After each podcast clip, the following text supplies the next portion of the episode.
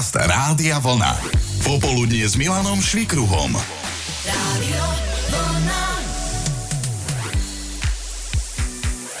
Viete, prečo existuje oveľa viac vtipov o svokrách ako o svokroch? Vraj preto, lebo sú dominantnejšie. Zatiaľ, čo v iných oblastiach života majú ženy oprávnený pocit, že sú medzi mužmi valcované, v prípade svokrovcov je to inak. A uvedomil som si to aj nedávno, keď sme na túto tému hovorili e, s našimi poslucháčmi. A naozaj má vo väčšine prípadov hlavné slovo svokra. My sme si v tom momente povedali, že by bolo fér to trošku dorovnať, vytiahnuť toho svokra e, z tieňa svokry a vy ste nám v tom dosť pomohli v poodhalovaní vzťahov, ktoré máte v rodine. Mirka si pritom spomenula aj na jednu konkrétnu situáciu. Raz bol u nás, keď som robila rezne, keď som ich klepala, o dušu klepala, tak vtedy mi povedal, že ale rezne sa takto neklepú, respektíve, že rezne sa vôbec neklepú, že na čo to robím, mám si to nakrájať na takú šírku, ako to ľúbime a tým pádom ich nemusím rozflákať. Tak mi to vtedy povedal a keď občas robím rezne, lebo ja mám doma chlapov, tak vždy si na to spomeniem. Predtým si vyzerala ako keby si bola nahnevaná, hej? Áno, áno, predtým boli rezne, ja neviem, to som mala také asi z domu od mami. Mm-hmm. Dobrý ich treba vyklepať.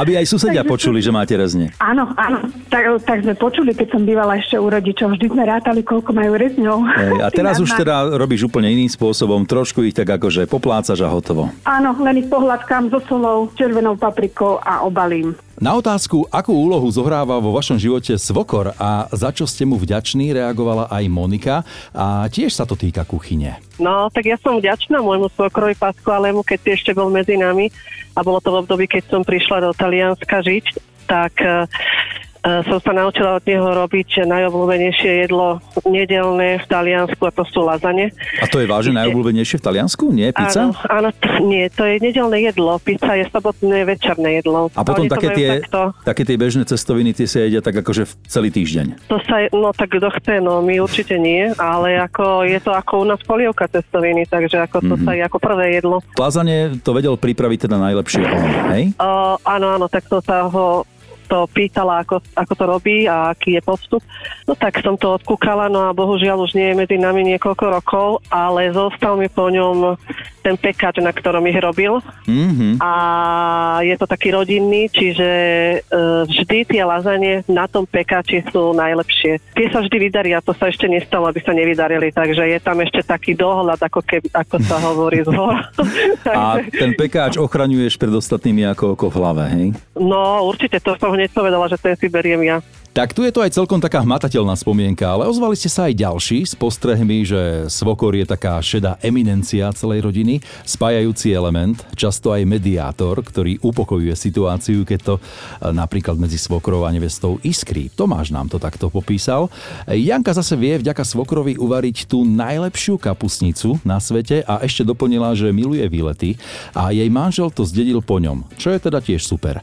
A Elenka si zaspomínala na prvé stredko so svojím svokrom na nosno-krčno-ušnej ambulancii. V podstate, keď som sa pred 20 rokmi zoznamila s manželom, bývala som ešte v Bratislave a pracovala som e, v softverovej firme a v podstate tam boli takí mladí ľudia, ktorým v lete bolo veľmi teplo a teda pustili si klímu na 14-15 stupňov, no len tá klíma vlastne bola e, nado mnou a mm-hmm. tým pádom som kvalitne prechladla, čiže ja som vlastne do pár dní uh, nevedela vôbec dýchať. A môj budúci manžel tak hovorí, že on má otca otorinolaryngologa, ako to správne povedala, že poďme teda do Trnavy, tak uh, mne už bolo tak zle, že mne bolo vlastne všetko jedno. Mm-hmm, takže to bolo vlastne tvoje zoznamenie so svokrom? Áno. Aha, áno. rovno sa ti špáralo v nose.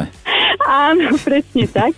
Takže zakopali sme kopec ľudí v čakárni, otvorili sa dvere, dobrý deň, dobrý deň, predstavenie. Aha. A uh, asi ma poslal vtedy na rengen, myslím. A vlastne tam neboli žiadne diskusie. Proste bola som posedená, už som mala hadičky v nose, sedela som a len tak som začala rozmýšľať, že celku dobre predstavenie toto. Mm-hmm, no to áno. Takže ti to celé tak nejako poprepchával a ty si sa znova mohla nadýchnuť. Áno, áno.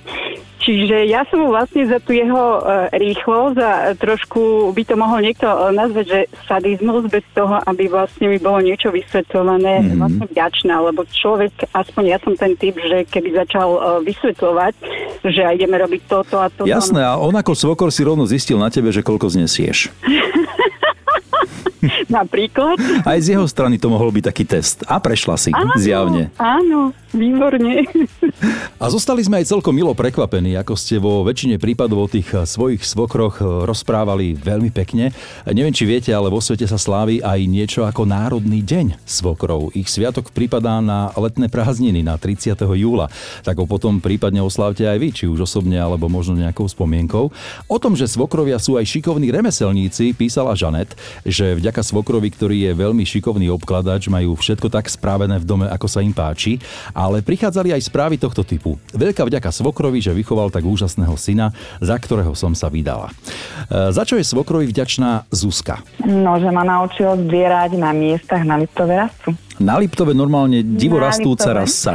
Uh, rastie, ale tým, že som bola v 9. mesiaci tehotenstva, čiže brucho zarovno nosa. Mhm. Tak si ju A nevidela. Moja dcera, ktorú som skakala, tak sa totálne neznáša rastu. Mala k nej trošku bližšie, hej, predsa len z toho posedu No, asi si jej moc čuchla, no. Mhm, Taká aromatickejšia. Ale tak chodievate na tie miesta stále ešte, hej, pozbierať, čo sa dá? No, o, takto, už teraz nie, pretože svokor zomrel, Mhm. ale v podstate tie miesta stále sú a poznáme ich, takže áno. Ale už bez svokra. A posledné slovo bude patriť Katke, ktorá vďaka svokrovi spoznáva celkom nového koníčka. Mimo toho samozrejme, že pomáhal nám a pomáha nám stále vo- všeličom, tak ma tak trošku dotiahol k e, rybárčeniu. Teraz tento rok oficiálne už e, rybárka s platným rybárským lístkom a samozrejme všetko, čo k tomu patrí. Fú, tak si ja nevedela, že čo ťa bude v živote baviť, keby si nemala svokra. Hej, tak ja som chodila s ním akože, keď šiel, no tak, že ja vypadnem, hej, on si bude chytať. A som taká, že to vyskúšam. No tak to dopadlo tak, že som si zrobila rybársky listok. Čiže už máš aj vlastnú udicu, aj vlastné náčinie, všetko, sieťky. To ešte nie, to ešte nie, na tom sa bude postupne pracovať, lebo to zase není taká sranda, čo sa týka financií. Hej. Ale postupne si zriešime všetko. Takže aj takýto môže byť vplyv svokra na nevestu, že ju naučí chytať ryby. Tých príbehov a postrehov prišlo neurekom, je toho plný Facebook Rádia Vlna, za čo sme vám poslucháčom naozaj veľmi vďační a budeme radi, ak aj v budúcnosti budú tie vzťahy v rodinách aj so svokrovcami čo najlepšie.